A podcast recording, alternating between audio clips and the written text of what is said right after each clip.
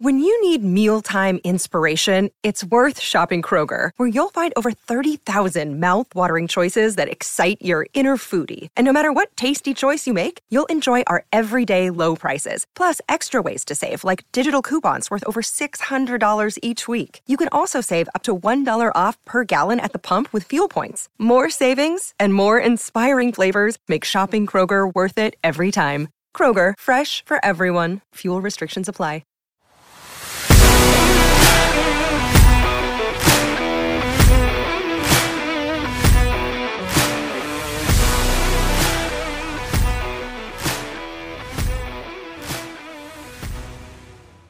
Hello and welcome in once again to the Ducks Rising podcast with Doug Scott and QB11 Andrew. Good evening. Good evening, Doug. How are you doing tonight? I am good. Are you team Rhaenyra or team Alicent? Oh yeah, I'm with the blacks. Give me give me the uh, the actual Targaryens. Yeah, I'm with you. I'm I'm team Rhaenyra as well. So, uh, but you know, we'll see how it all plays out. Oh no, I I know how it plays out. I read the book. Yeah, I did too. That's no fun. Um, you know, real couple of quick announcements over at ducksrising.com. Check that out. There, there's going to be a live video chat with four Oregon offensive linemen next week, next Thursday on the 28th, I believe that is. So if you are not a member of ducksrising.com, you want to get over there, make sure you join ducksrising.com so you can participate in that live chat. Uh, as well, uh, anyone who joins before kickoff uh, of the Washington State game will be entered into a drawing to win a signed Justin Flowe football.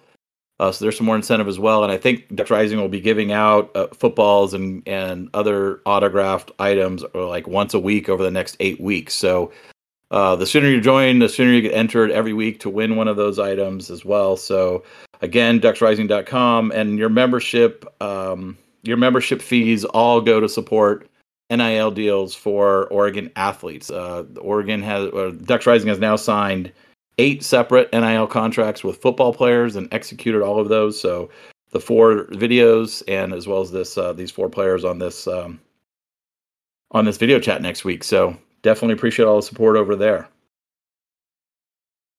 All right, let's jump into content. So it's preview preview episode. We'll be previewing the Washington State Oregon game this Saturday in Pullman, 1 p.m. kickoff on Fox.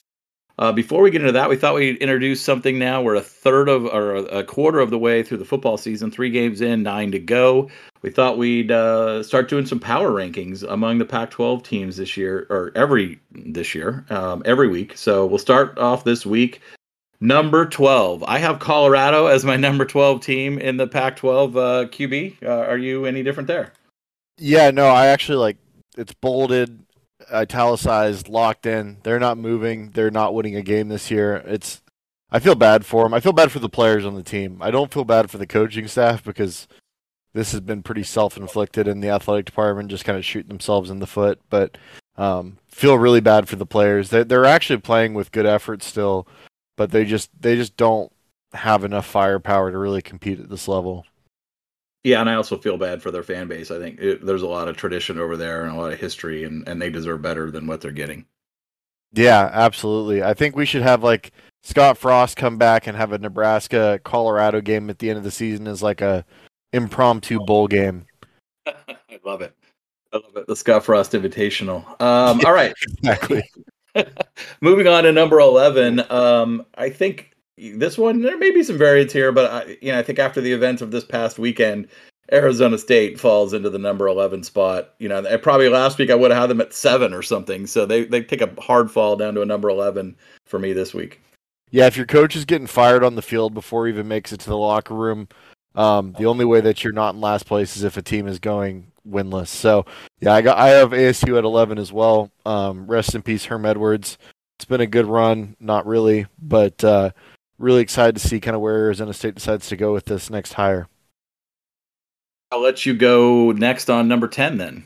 Yeah, so I have Cal. Um, I know that they were pretty competitive with Notre Dame, but I think Notre Dame is bad too. Um, and so this Bill Musgrave offense is just impossible to watch. I, I this is almost it's distasteful towards the sport of football, the product that Cal puts on the field offensively. So, um, yeah, I've got Cal at 11. Um, what do you got, Doug? Yeah, we need to snip out that first of all. Distasteful to the sport of football. That's a keeper. I need to remember that line. Um, I, I I expect we're pretty close on these two. I have Stanford. Uh, probably a coin flip, but and maybe some of my bias against Stanford is showing here. But uh, I think Cal, I give them a little, maybe a little more credit for at least what they're doing on defense, and I just think Stanford's just not a very good football team. So I got them at number ten. See, I, I have Stanford at uh, number nine, and the reason is because offensively they actually have some players and David Shaw ripped off Wake Forest's like long mesh gimmick, and so I will at least give them points for attempting the offense. And I, I think that their offense, we'll see how it how it fares as it plays against some teams that have a pulse defensively. Cough, cough, USC. That's not you.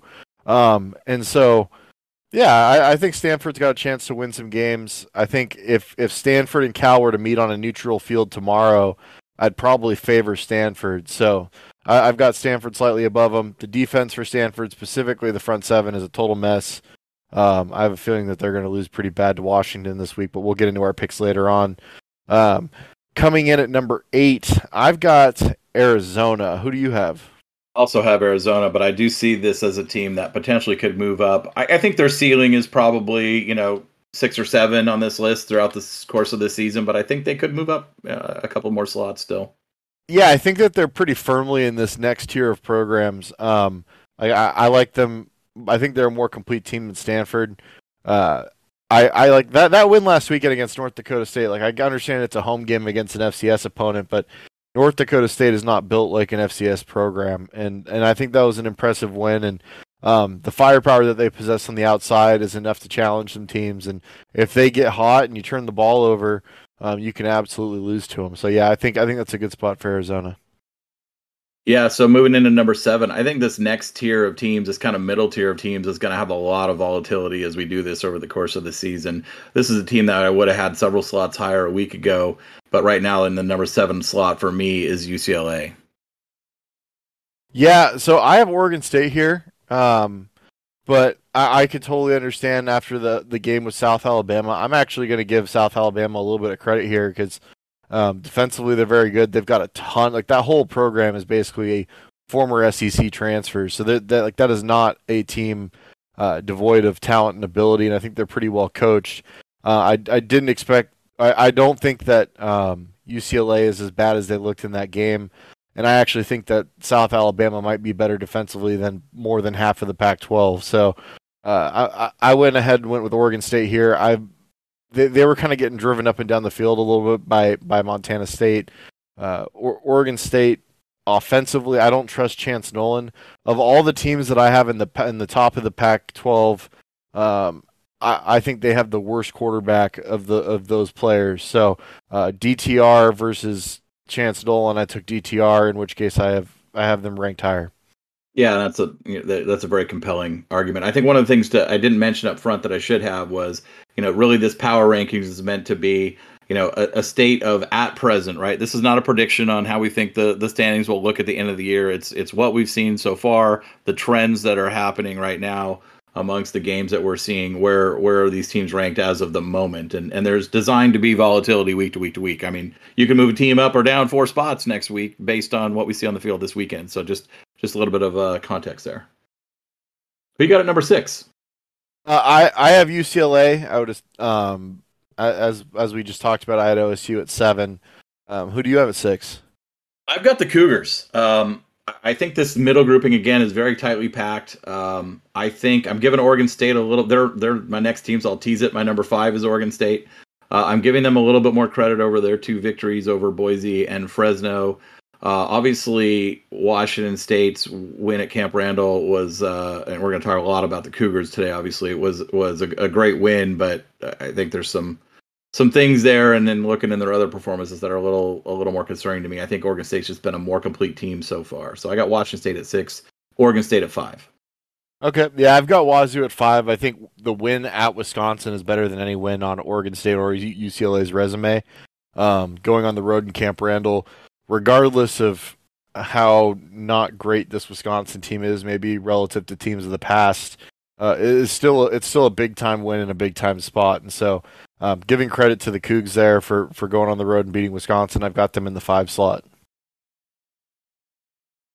All right, at number four, I've got the Washington Huskies. Uh, again, this is the team I, I might have had down a couple more slots, you know, maybe below the Oregon State and Washington State, you know, a week ago. But you know that impressive home victory over Michigan State, dominating passing attack.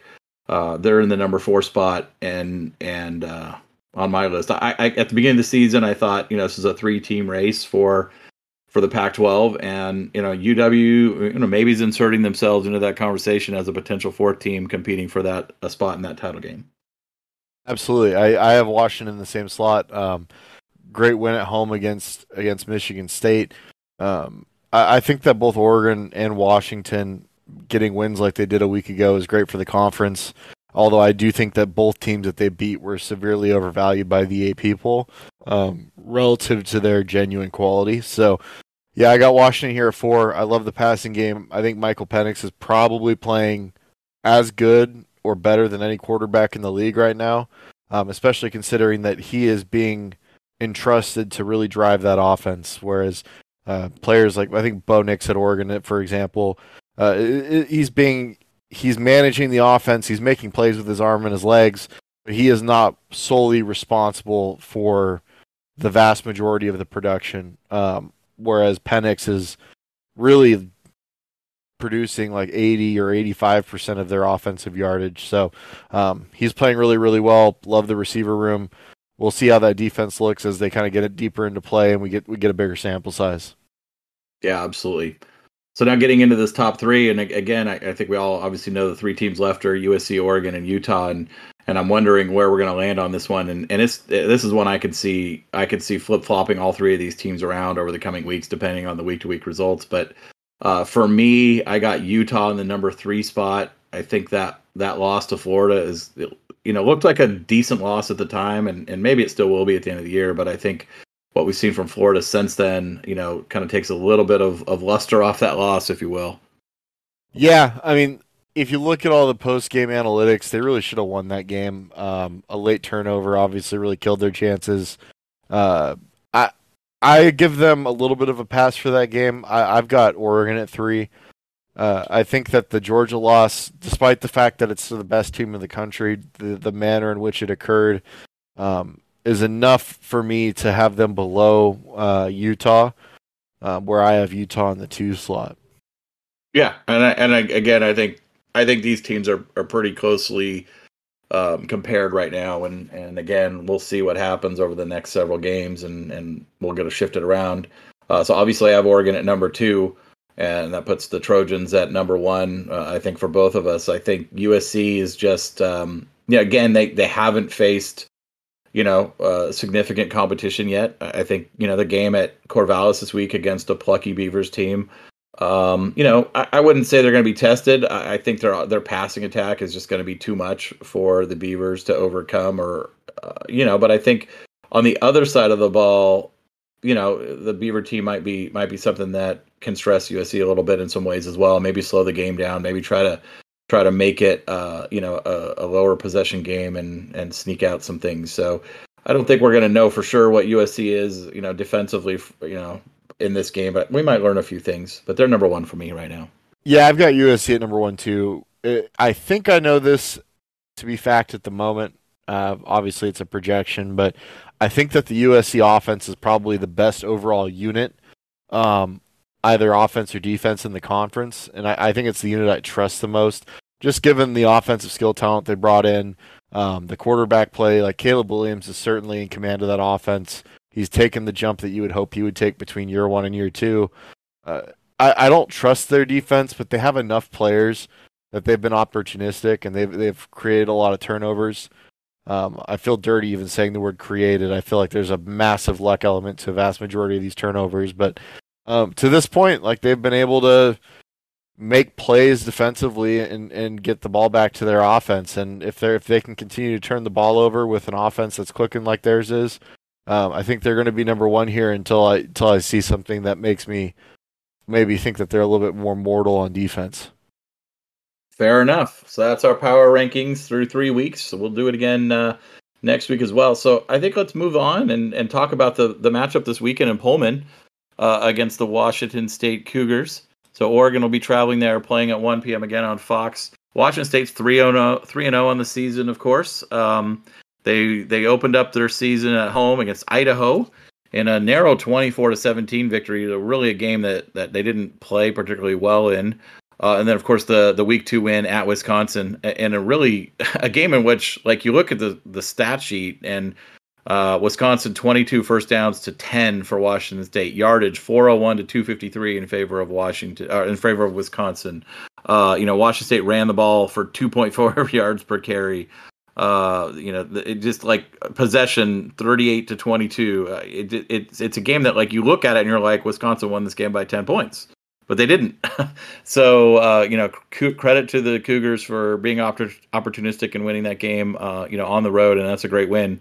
And then of course they they came home this again this last weekend and beat up a Colorado State team 38 to 7, which was really the the first game of the season where Cameron Ward really had a good game. I think he had two two poor to to mediocre games to start the year and then, you know, 299 yards and four touchdowns against you know, a not very good Colorado State team, of course. So, QB, why don't you start with their offense a little bit? Tell me, tell me about what you're seeing from Cameron Ward and that Cougar offense that might uh, give the Ducks some some concerns or some challenges this weekend.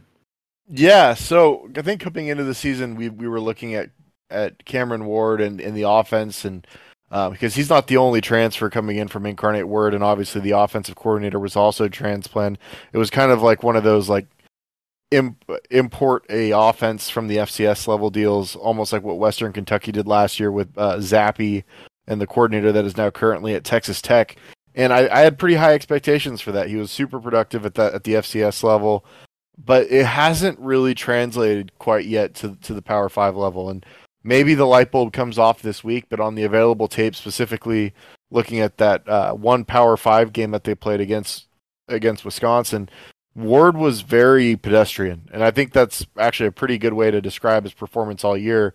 There was some broken coverages and some stuff that they got against Colorado State, but I, I've noticed that Ward is not particularly comfortable um, going through his progressions right now. He's really getting stuck on his number one target. Uh, I don't know if it's a matter of confidence, not being able to see because he's a smaller guy in stature, um, not trusting the speed of the game because he's he's turned the ball over on the few times that he has attempted to throw the ball over the middle. Uh, but he's really only throwing out to the sidelines in the quick game. He's really not pressing the ball vertically over the middle. There's been a lot of opportunities to to hit the tight ends that were missed both in the Wisconsin and Idaho games. Um, I, I have not been incredibly impressed with Cameron Ward in this passing game to this point. Uh, the offensive line has played well. They've given up quite a bit of sacks uh, and pressures.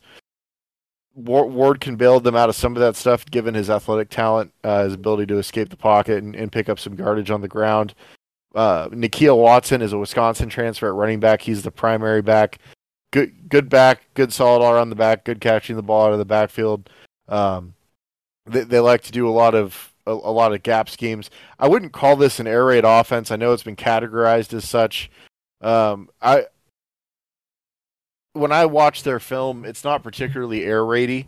They carry a few air raid concepts in the passing game, but it's not like Washington State of five years ago under Mike Leach, where they're just they're throwing the ball every play. They're only running air raid passing concepts, and they're like truly believing in that philosophy uh, offensively.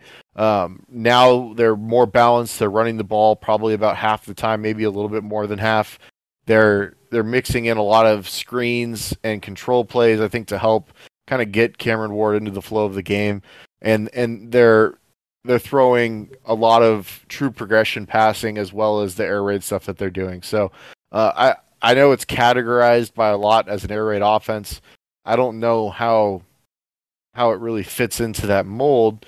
Um, I, I would argue that almost every team in the Pac-12 carries just as many air raid passing concepts as as Washington State does currently.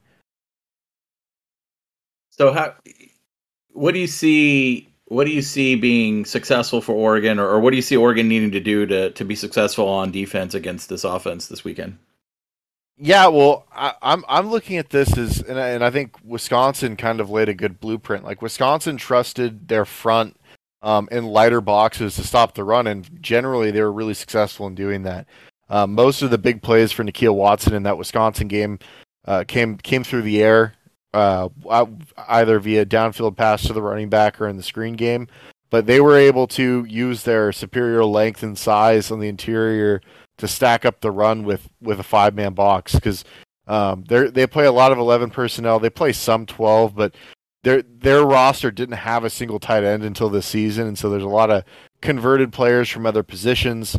There's a lot of uh, freshmen and transfers at the tight end position, and so I don't know that they necessarily trust the talent and depth at that spot to play 12 personnel against a team like Oregon, because that really just allows us to exercise our size te- our size advantage and match them. So I think we'll see a lot of 11 personnel.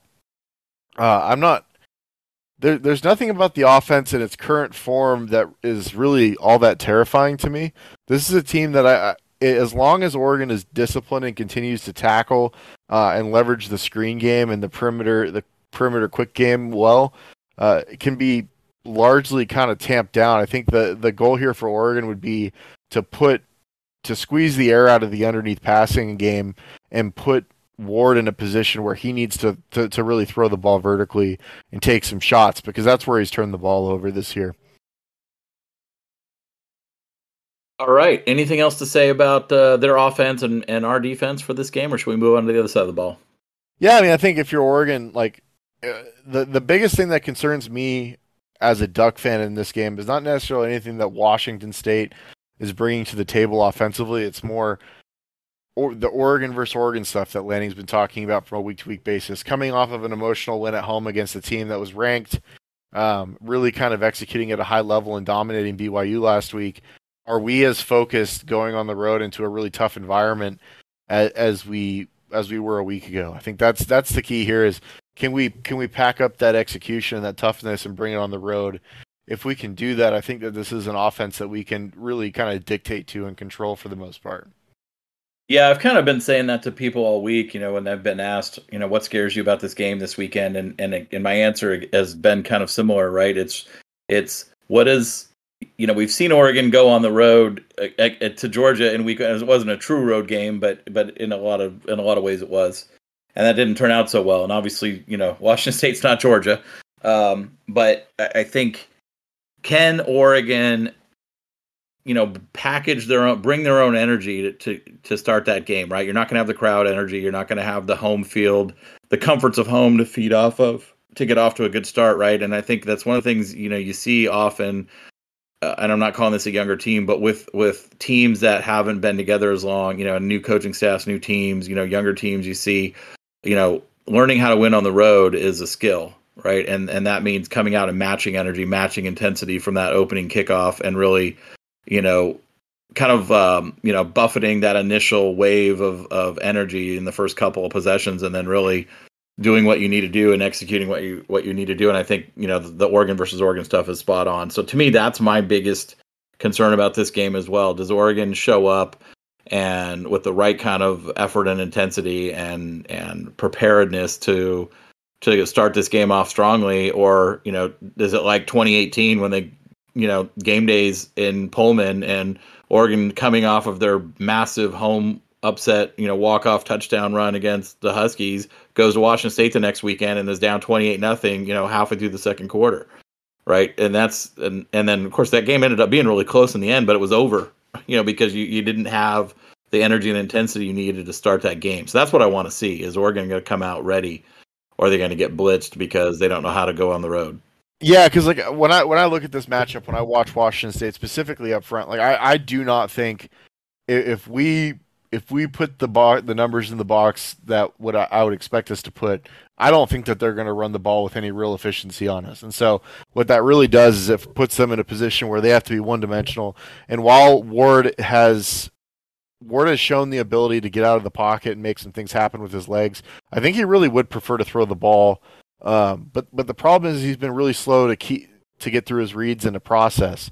And and even when he does get through his reads and process, there's some serious inaccuracy in his game. Mechanically, like looking at his mechanics, if I like if I was his quarterback coach, It's kind of a mess. His feet are all over the place. He's a small guy by in stature with a low three quarter delivery, so his release point is super low. Which I think, if you're Oregon, and I know it was talked about this week in, in press conferences, getting your hands into passing lanes as a defensive line, if they're going to try to get the ball out quick, there should be opportunities still for tip balls just because of how low this ball is being released from a rather small quarterback. Uh, but even when the ball clears the line of scrimmage, like he's been kind of hit or miss. His accuracy like we've talked about Bo Nix, and we've really lauded Bo Nix all, all season so far on his ability to hit guys in stride, hit them hit them in their cylinder, um, and, and, give them opportunities for yards after catch. Like I've seen a lot of balls get bounced, get overthrown, go wide of, of targets for Ward, and a lot of that is because of his mechanics and his throwing motion. So uh, I would be remiss if I didn't mention that Bell, number six at wide receiver, is by far the most explosive threat uh, for Washington State. He had a couple really big plays against Wisconsin and Colorado State. Um, the first play of the game against against Wisconsin was like a 40 yard tunnel screen. Like that's somebody that that Oregon really needs to key on. I think he's the most explosive offensive threat for for Washington State, and he's somebody that that really needs to have um, a lot of attention given his way. Whether that means that Gonzo is mirroring and following him, uh, or or we're bracketing him. There's a lot of different ways to kind of skin the cat in this sense, but uh, he's someone that, as an Oregon fan and spectator, I will be really evaluating our, our ability to kind of keep him tamped down. Yeah, I think that's well said. We we haven't faced obviously uh, putting the Georgia game aside. Um, you know, BYU certainly, as we talked about, plays a disciplined team, but with, especially with Romney and, and Nacua out, they don't really have an explosive playmaker, you know, out there on the edge or or anywhere on their offense really. And I think that that will be something to watch this week for sure. So a good call out. Yeah, Bell Bell certainly is that, and I guarantee because everybody has ever since the Georgia game, they're going to test us early and often on the perimeter, our ability to to get off blocks and disengage. Um, Washington State's ability to block on the on the edge has been pretty solid so far this year, so that's a pretty good matchup that'll be fun to watch. I will take note of that and be watching that uh, for sure from my seat. Let's flip over to the other side of the ball, QB. You know, talk to us a little bit about Washington State's defense. How do they line up? What's their scheme? What's their personnel look like? What are the strengths? What are the weaknesses? Yeah, so this is actually the more fun and dynamic unit to talk about with Washington State, which is kind of weird considering over the last decade or so of Mike Leach offenses and um, even even over the last couple of years of them running the run and shoot, it's been a kind of a one-off, unique system to, to track on the offensive side. They haven't always been great defensively, and uh, Jake Dickert obviously came over as the defensive coordinator from Wyoming, and then was elevated to head coach. And you could tell his imprint is all over this defense.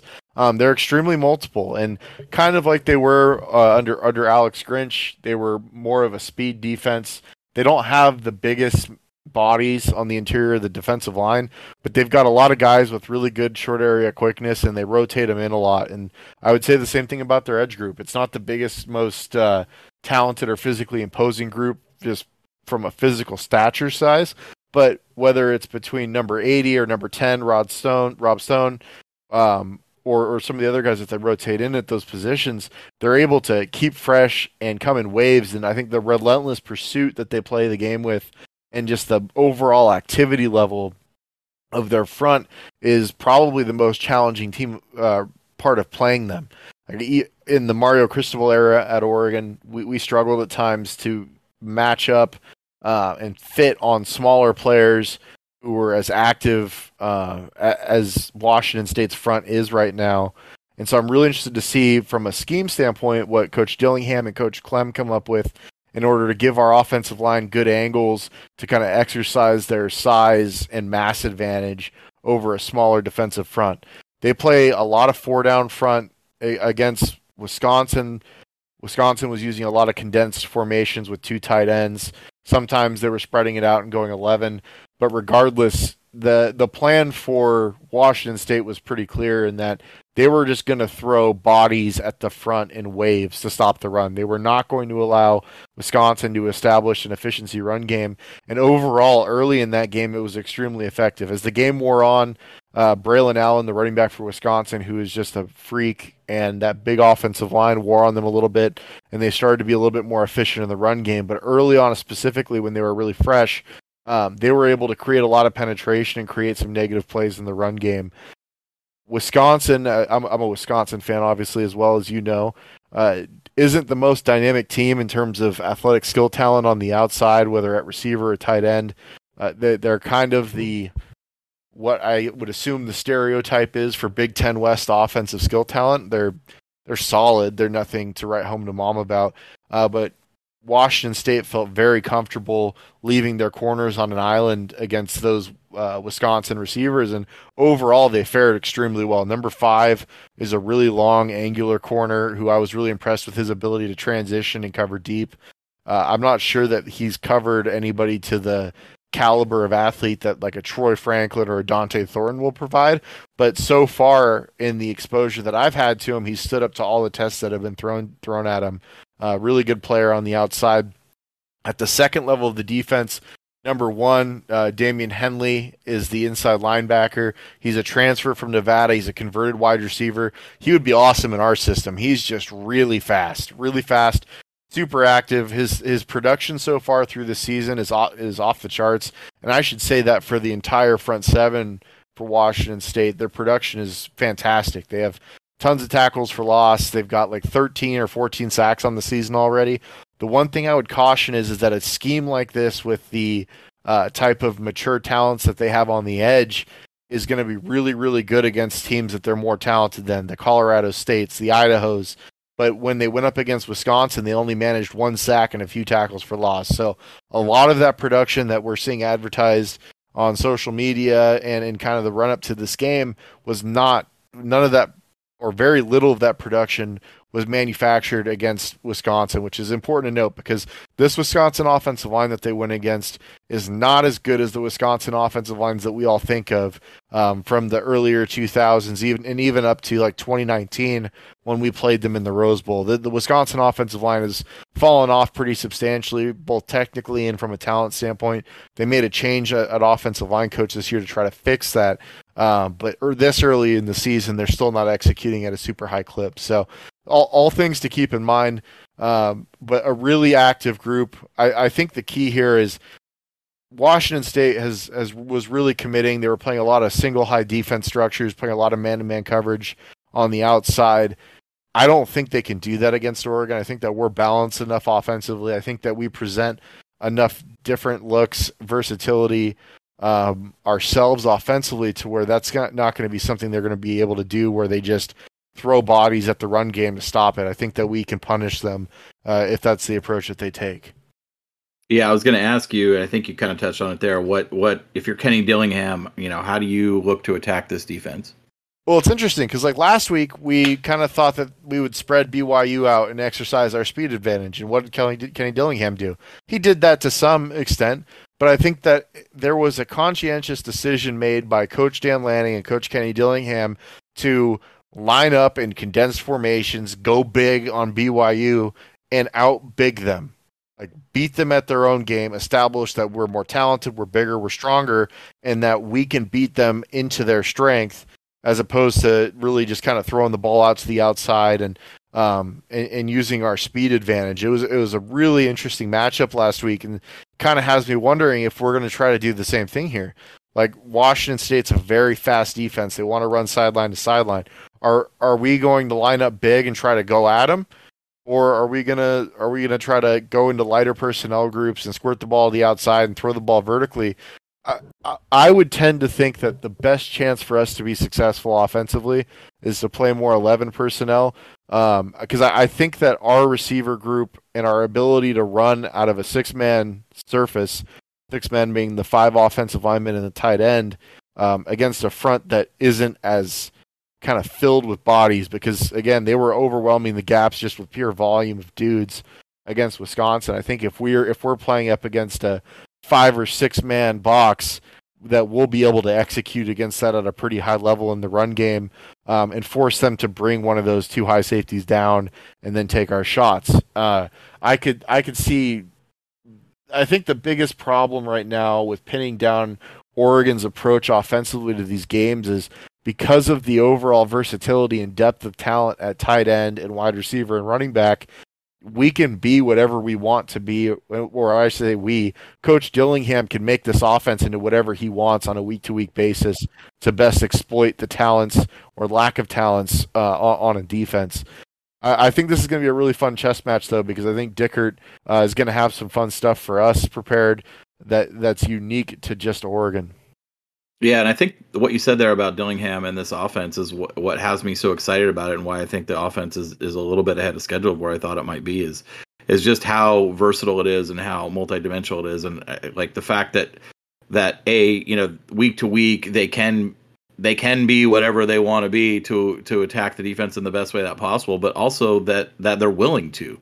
Um, you know that that Kenny Dillingham and that coaching staff and Dan is willing to say like, okay, this week this week we're going to go 14 personnel, you know, and and and run and run at somebody. And next week we might spread it out and, and throw and and we'll we'll see that play out over the course of the season. But I, you know, I, it's really hard to see. I think a weakness, you know, at any part of this offense. I mean, I think the offense, every unit is is deep and and is playing really well. Uh, maybe maybe the wide receivers is one area you, would like to see a little more productivity still. And I don't, I don't I'm not saying it's not there. Uh, there hasn't been a ton of opportunities but also like you know we we seem to execute at a high level out of out of almost every personnel grouping uh, we put on the field and every and every uh, formation we we play out of. And and that to me is the strength of the offense right? Just that amount of versatility is is the strength of the offense. Yeah yeah. And i think like the fact that we haven't given up a sack to this point in the season speaks a lot to how well the offensive line's been playing in pass pro. Also speaks to the command of the offense that Nix has and his ability to get the ball out of his hands quick um, and also his own athletic ability. Like the the man coverage that was being played by Washington State against Wisconsin created some running lanes for for Graham Mertz, who's not nearly the athlete that Nix is, and I think that that will kind of disincentivize them playing that style of defense uh, because Nix can really hurt them with his legs. Um, the other thing for Oregon offensively is because we don't like in years past we've had a very clear identity whether it was 2019 or last year where it was like we're going to run the ball we're really good at running the ball and this is who we are. And i think some of that was because our head coach was an offensive guy and he's an offensive line guy and that's what he wanted us to be. That was the vision he saw for our program. And also because our quarterback play especially in 2021 kind of limited our ability to be anything else. Whereas right now we can have a completely different offensive identity week to week and that makes it a lot more difficult for these defensive coordinators and defensive staffs to prepare for us. Um, and I, I think it's making the game a lot easier for Nix. And this week in particular, I think we could really see him probably have his most opportunities throwing the ball past the line of scrimmage that we've seen to this point. Um, like two weeks ago against Eastern Washington, 51% of his, or sorry, 49% of passes were behind the line of scrimmage. Last week, it was only about 32% of passes were behind the line of scrimmage. There was obviously a lot more versi- uh, a lot more verticality to the passing game schemed in last week. I think a lot of that was to complement via play action uh, some of our heavier run stuff that we were we were implementing, and so.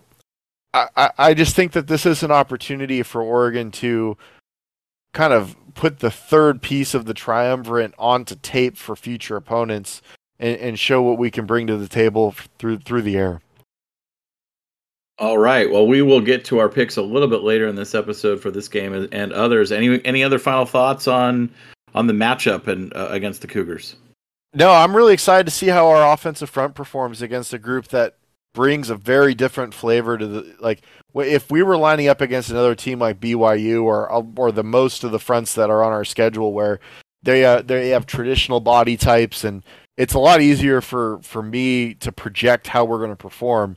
Whereas when you're playing against a team that does as much movement stunting and and um, and blitzing and kind of bringing bringing non-traditional pass rushers into the equation as as Washington State does and I mean this as a compliment to coach Dickert um, it, it makes you kind of question a little bit and it makes you a little more curious as to how the offensive line is going to perform. I think that they've been probably the strongest unit on the team to this point in the season.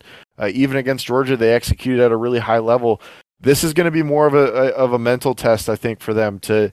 And I I think that what gives me peace of mind is the fact that we have Alex Forsyth calling protections and kind of captaining that offensive line from the middle. And this, first of all, is not the first time he's played against a Dickert defense, but it's also like his 900th start because he's been at Oregon forever. Um, and so he's seen a lot of things, and I think he's going to be able to get us into good situations. And uh, having a veteran quarterback will help. the The last thing that I want to see, and I think is kind of the big bugaboo for Bo Nix, is his splits at home and on the road at Auburn were massive. Like he was a six to one touchdown interception ratio guy at home at Auburn. He was a one to three touchdown to interception ratio guy on the road. Um, and I think the, the kind of the last piece of him leaving Auburn Bo in the past and, and kind of solidifying that he's a different player in this Oregon offense with all of this supporting talent and this great offensive line is the ability to take it on the road and execute at a high level. And so I'm really excited for the opportunity for him to do that and, and, and for us to get a sample size of him on the road in conference play. All right. Well said. We will uh, circle back on this one as we get to our Pac 12 picks, but we're going to start at the national level first. I got I got 12 games for us to pick this week, QB. I got six national games, and then of course the six conference games. Uh, most conferences, of course, uh, have moved, you know, full time into into conference games this week. So there's there's a few uh, ranked versus ranked matchups matchups from around the country, and then uh, and a couple uh, a couple other interesting ones. So I'm going to start with uh, your Wisconsin Badgers going on the road to Ohio State. They're an 18 and a half point underdog in this one. Yeah, and I think was I think Ohio State's going to cover that. It's it's a problem. I was concerned about this Wisconsin team uh, as a fan when they decided that they needed to take four defensive back transfers this offseason. Jim Leonhard, the defensive coordinator, he's also the safeties coach. He's really involved in the defensive backs. Um, traditionally, they've been a super high blitz rate defense, like blitz rates in the high 30s and low 40 percent. This year, through three games, they're blitzing 15% of the time which to me tells me he doesn't trust those guys on the outside to to cover and to hold up. And if he doesn't trust them against Washington State and against Western Michigan and, so, and some of the other teams that they've played this year, I don't think he's going to be really comfortable to feel like he can go out and bring pressure against Ohio State and a quarterback like Stroud with the with the talent that they have on the outside. So uh, I've got Ohio State covering. I don't think that the Wisconsin offense has nearly enough explosiveness to keep up. I think this game gets out of hand early in the third third quarter. Yeah, I see this one the same way. I, even if even if the Wisconsin defense was able to do some things, and I'm not saying they will be, I, their offense just I don't think is going to be able to match enough scores. So I think OSU covers the 18 and a half, you know, maybe pretty easily. So I got the same there. Uh, all right, next one. Kansas State. Uh, this is a team I think you were picking as a sleeper in the Big 12 earlier in the year, so it, it, stuck out to me in this week's matchup. They're traveling to Norman to play the Sooners.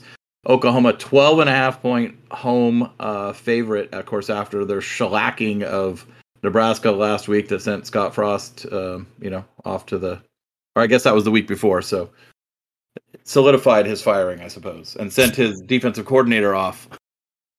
Yeah, sent uh, poor coach chins off into the sunset. I, am taking Oklahoma here. I, I like Kansas State.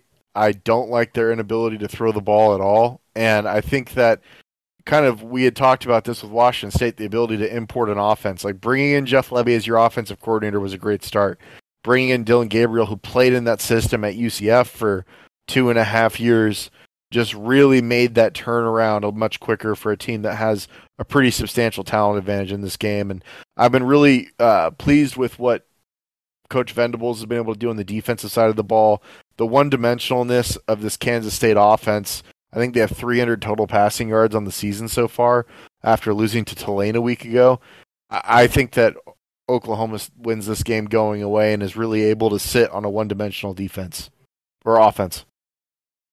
Yeah, I, I, think we're going to agree on this one again. I, I, I am not surprised to see Oklahoma's defense playing, um, you know, playing better ball this year. Obviously, after hiring, um, after hiring uh, Venables, uh, their offense, you know, really has been probably more productive than I would have expected um, so far the, in the Venables regime. So I, I just, yeah, I think they're going to win, you know, by by the two score, by the two touchdowns or or more as well. So I got Oklahoma as well.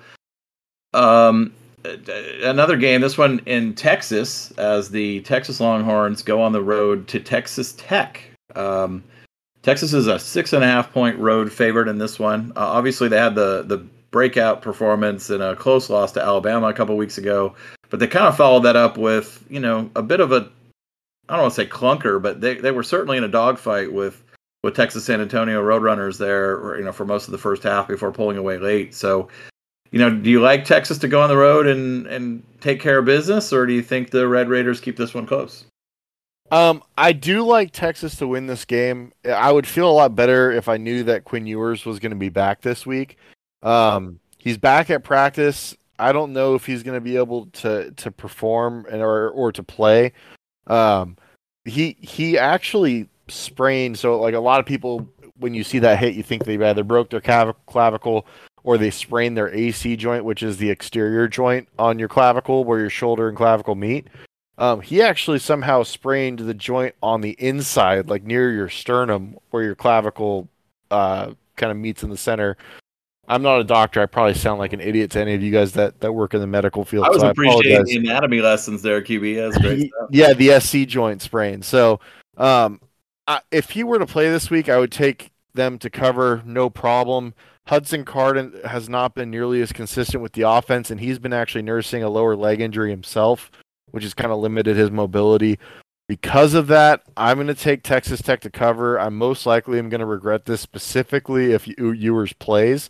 Um, I wouldn't bet this game in real life though, because as as good as I think this Texas Tech offense can be in spurts, I don't trust it on it from a consistency standpoint. Yeah, I, will go the opposite way. I'll take uh, I'll take Texas to to win uh, more than six and a half and and take take the road victory uh, while covering. So we'll we'll mix it up on that one. We got to have some room to disagree, right? So we can someone can win our bet in the end. Yeah. How about this? How about you go you go first on the next couple, and then that way yeah, just yeah. I've been I've been kind of taking a little bit of advantage there and, and deciding where I want to like diverge from you or not. So uh, yeah, we need to split it up, make it a little more fair. Yeah, you All can't right, just you copy took, me forever. You took Texas Tech, and I got Texas. All right, so I got three three ranked on ranks game, uh, ranked versus ranked games now. So we'll start in the ACC. Uh, Clemson going on the road to Wake. Clemson's a seven point uh, seven point road favorite in this one against Wake Forest.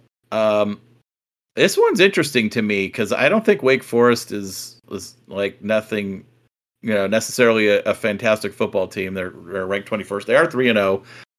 Oh. Um, but you know, I, I I I don't know what Clemson is. I know their defense is good. That's what I know about Clemson. Um, their offense is is a bit Jekyll and Hyde so far. They're not. They haven't been tr- tremendous, but they've they've certainly seemed better than last year at times. So this is a tough one for me. Uh, I'll I'll say I'm going to go with Clemson.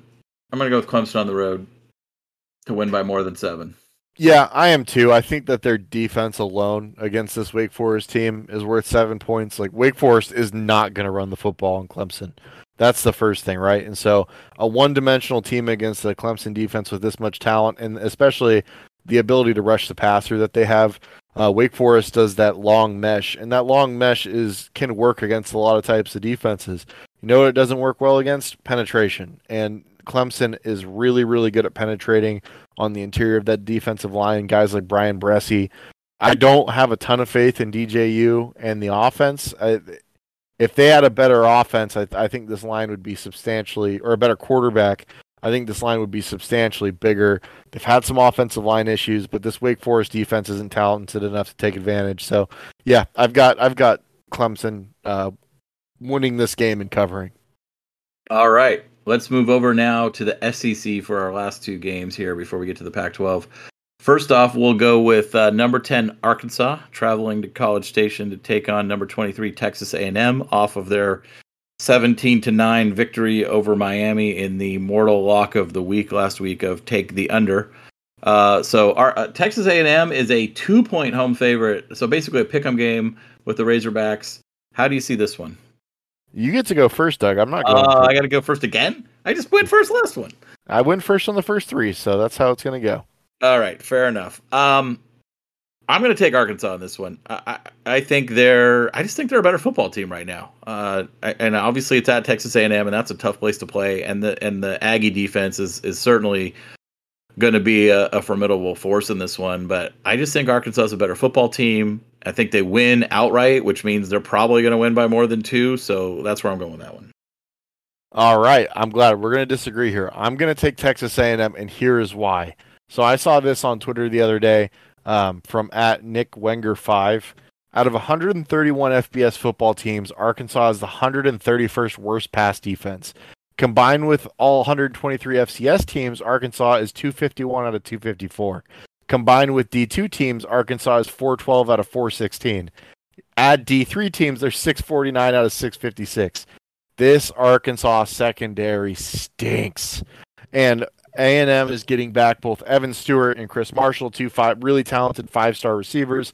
I think that game two for uh, for Max Johnson as the starting quarterback uh, will be enough will be enough of a of a, an advantage um, in the passing game to where A and M is going to make enough plays uh, to win this game. So I'm going to take I'm going to take the talent of that that Texas A and M front again uh, to to sit on the run a little bit and force KJ Jefferson to beat him with their arm, and I'm going to take the pure incompetence of what is probably the worst secondary in college football um, against what might be one of the worst passing games as well. It's like what happens when a movable jo- object meets a stoppable force. We're going to find out on Saturday in Dallas. Well, there you go. All right. So one more one more game here. We'll stay in the SEC for this one. Uh, so it's number twenty Florida going to number eleven Tennessee. Um, you know, game days at this one. I think Josh Pate's going to this one. So it's definitely going to be you know the most uh, talked about game this weekend leading up to to that. And uh, Tennessee is a ten and a half point home favorite in that one, and I'm going to take Tennessee. I, I, just think their offense is really explosive. Uh, I think they're going to put up a ton of points, and I don't know that I trust. I don't know that I trust Anthony Richardson to be able and that offense of Florida to be able to keep pace enough to keep this one close. I think Tennessee is back. Um, and you know, it's you know, Texas is back, Tennessee is back, USC is back. I do think Tennessee is back, and I, I think they're going to win this one going away. So, Doug, do you know how many how many throwing touchdowns Anthony Richardson has this year? Uh, zero. Yes. So you have a one-dimensional quarterback going on the road for the first time this season into Tennessee against a really explosive offense. If this get if Tennessee is able to get out in front early, this game could get ugly. Richardson being forced to throw the ball from the pocket and bring a team back could turn into a lot of turnovers. I'm going to take Tennessee to cover. I would, if I, I might try to find an alt line and bet this game at like Tennessee minus twenty. Wow, I didn't know you could do that. Oh yeah. All right, let's move into the Pac-12, and now we'll alternate. So we'll, I'll, we'll you get the first one, then we'll trade off back and forth. So. Um, let's start with the Ducks. So we talked a lot about that game already. So Oregon is a six and a half point favorite on the road in Pullman. Who you got in this one? If it wasn't clear from our preview, uh, kind of like last week, just looking at the matchups in this game, Oregon is obviously better across the board from a talent standpoint. If we can continue to execute and improve on our execution at the rate that we've set the last two weeks, um, I, I, think Oregon should win this game and cover. I think we're more than I think we're multiple scores better than Washington State, specifically given how poorly Ward has, has played throwing the ball. Um, eventually, this is going to catch up to me. These predictions of multiple score wins because Oregon's not going to play their best game. I don't think Oregon has to play their best game to beat Washington State by two scores. So I'm taking the Ducks to cover minus six and a half. Yeah, if our listeners remember when we picked uh, when we picked Pac-12 outcomes in our preview pod at the beginning of the season, I had Oregon penciled in for a loss in this game. Uh, but after watching, you know, three weeks of play now, I, am definitely flipping flipping that one. I don't I don't think Oregon's going to lose this game, and I don't think they're going to lose. They're going to win it by less than six and a half either. So I, I again with you, I think this is a a 14 to 17 point victory in favor of Oregon, or, or maybe a 12 to 15 point victory, somewhere in that range, double digits. So I'm going to take Oregon as well. Um, all right, moving on. There are there are three double digit point spreads in the Pac 12 games this week. So half of the Pac 12 matchups are double digit spreads. And this is the biggest of all of them. Uh, UCLA on the road in Boulder is a 21 and a half point favorite against our uh, our power ranked number 12 team, Colorado. Yeah, um, again, I might look for another alt line on this one because there is no amount of points that I am not taking anybody to cover against Colorado. This offense sucks. This offense horrible. I think the defense, as the season goes on, is going to start quitting earlier and earlier in games, just given the fact that they have no chance to win because the offense is completely incapable of manufacturing points. So, despite the fact that I don't think this UCLA defense is great, I do think Chip Kelly is going to have them ready to go on the road um, in the in the Pac-12 opener. Give me UCLA minus the points. Yeah, I'm with you on that one. UCLA will will win and cover, and that's all I have to say about that one. Uh, so I'm up for double digit uh, double digit spread number two. Uh, Utah, 15 and a half point favorite on the road at uh, the the the now hermless Arizona State Sun Devils, and I will also take Utah to win by to win and cover. Uh, Arizona State, uh, they're a mess they're going to continue to be a mess. Utah is on a mission. I'm not sure what that's going to look like as they start actually playing better teams, but they're going to win this one easily. So I'll go with the Utes. Do you know who the uh, interim coach is for Arizona State? Um, I heard his name on the radio today, but it does. I don't recall what it is. Shaun Aguano. Have you ever heard of Shaun Aguano? I I have not. I I'm afraid to say. He was hired by Herm Edwards in January of 2019 as the running backs coach after an impressive stint as a head coach at Chandler High School in Chandler, Arizona. Um, wow. I think. So, so in three years, this guy's gone from a high school coach to the head coach of a Power Five football team. Yes. Hey, good for him. He spent 18 years at Chandler, last eight being the team's head coach, where he posted an 88 19 record.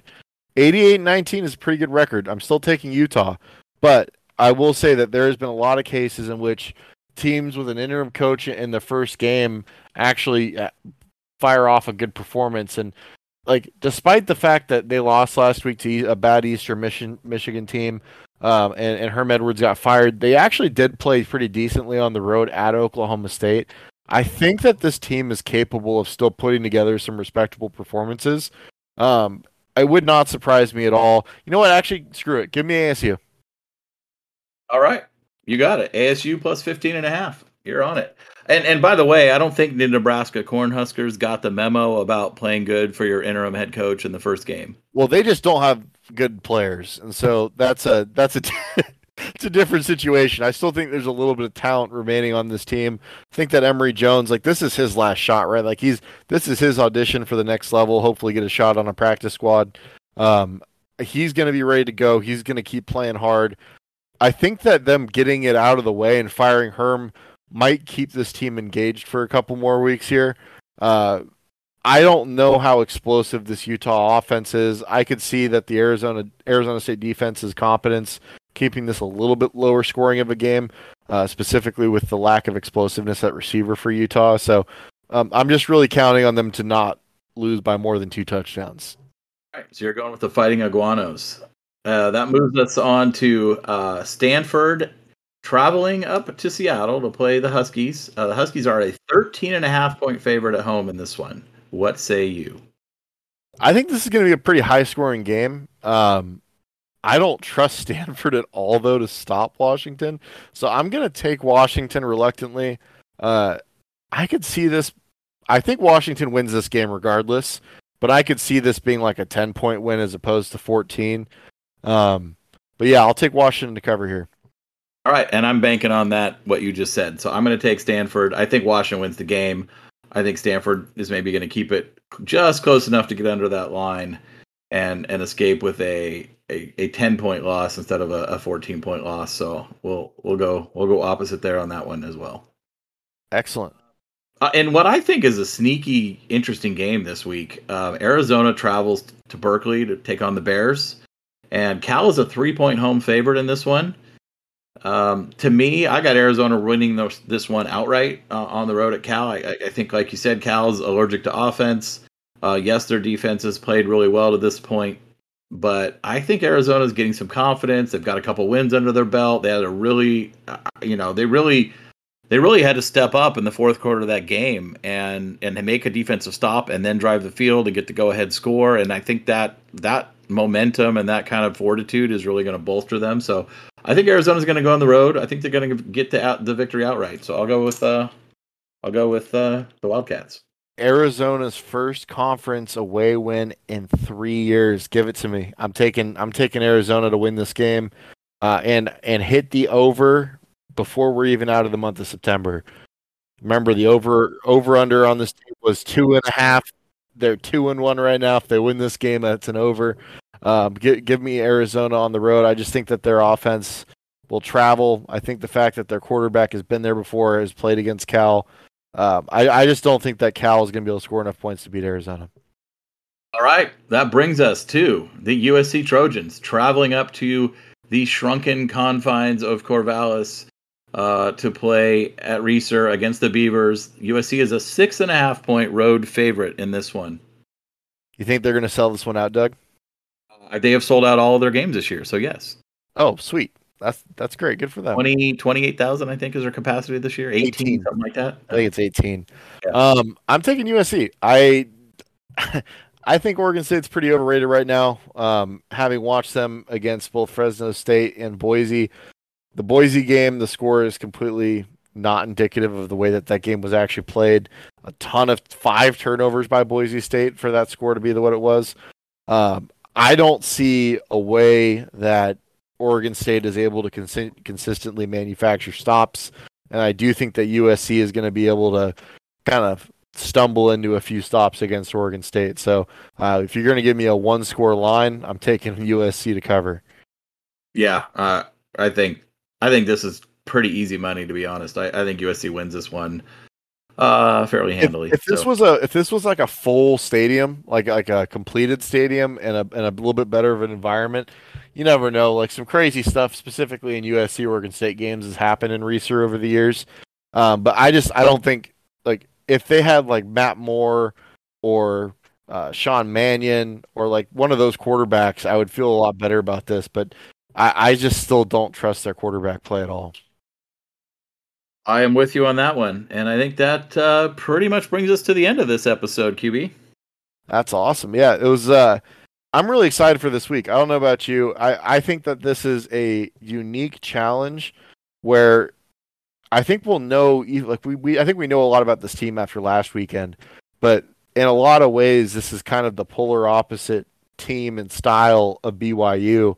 Um, and I think if our ability to show, especially defensively, to be able to match up with this, um, with this type of team and and stop their offense will kind of give us a really good idea of where we're at going forward through the rest of the schedule. Yeah, you bet. I'm I'm traveling up to Pullman on Friday night. I'm gonna get up Saturday morning, have some eggs, have some breakfast, and watch the Ducks go whoop ass.